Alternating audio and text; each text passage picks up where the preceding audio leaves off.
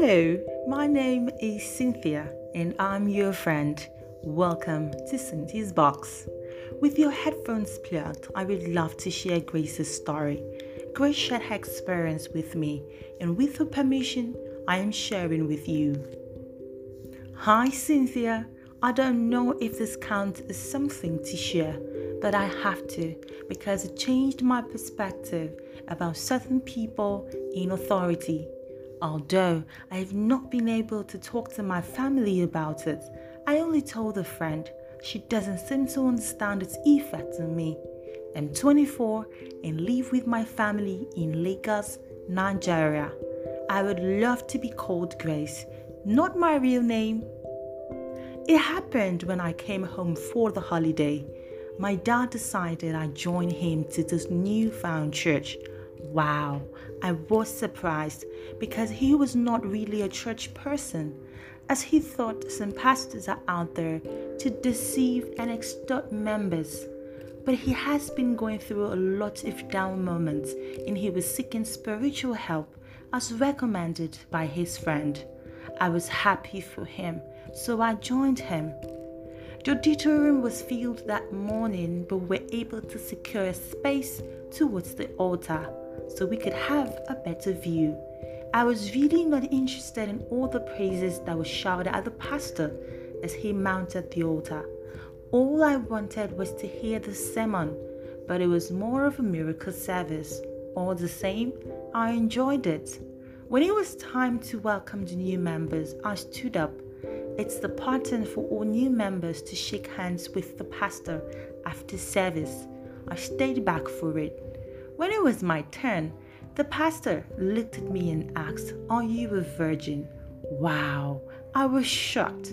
Anyway, I did not lie.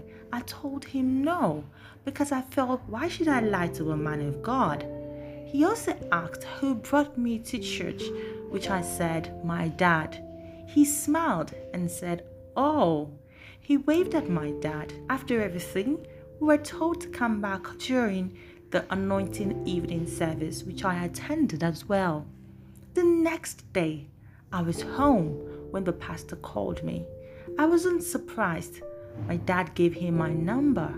He wanted me to come pick up my dad's picture so I quickly left for his office with an open mind. We talked about school and other things. The next question I heard was, Are you good on bed? Honestly, I was shocked, but did not show it. He went on to say that if I am good on bed, we will get married because he does not want any kind of person. I then asked him, What if I am not good in bed? He said it's not possible because I look like someone who is very good in bed. Wow.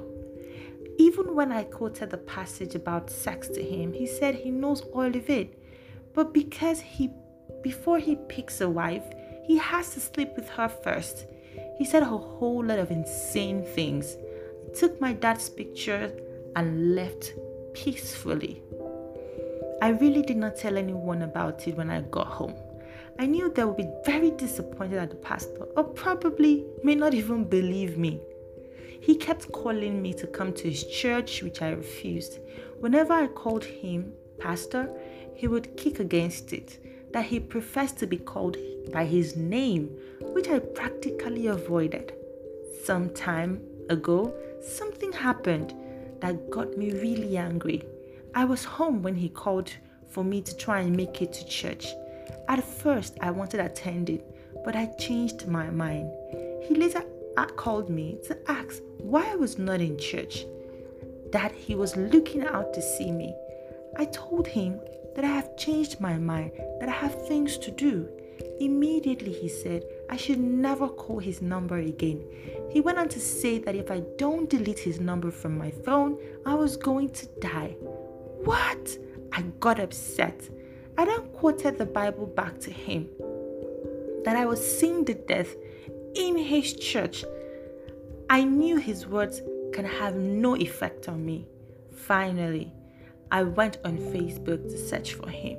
I wanted exposing all his rubbish, but I remembered that I did not record the conversations. My friend advised me to forget about it, but seeing his church posters and all every time always reminds me of his actions. I hear he's married now. I can't help but wonder how many ladies fell into this trap. How many he deceived with the story of being good in bed and marriage. I'm not even sure if he has changed his ways. But well, I will leave judgment for God, but I hope he would be exposed soon. Thanks for listening to Grace's Experience, and I hope you feel encouraged to share something important to you. Feel free to email me at cynthiasbox70 at gmail.com to share whatever it is that bothers you. I'm always ready and happy to read from you. There's someone ready to listen and walk that journey with you. Thank you, thank you, and see you at the next episode.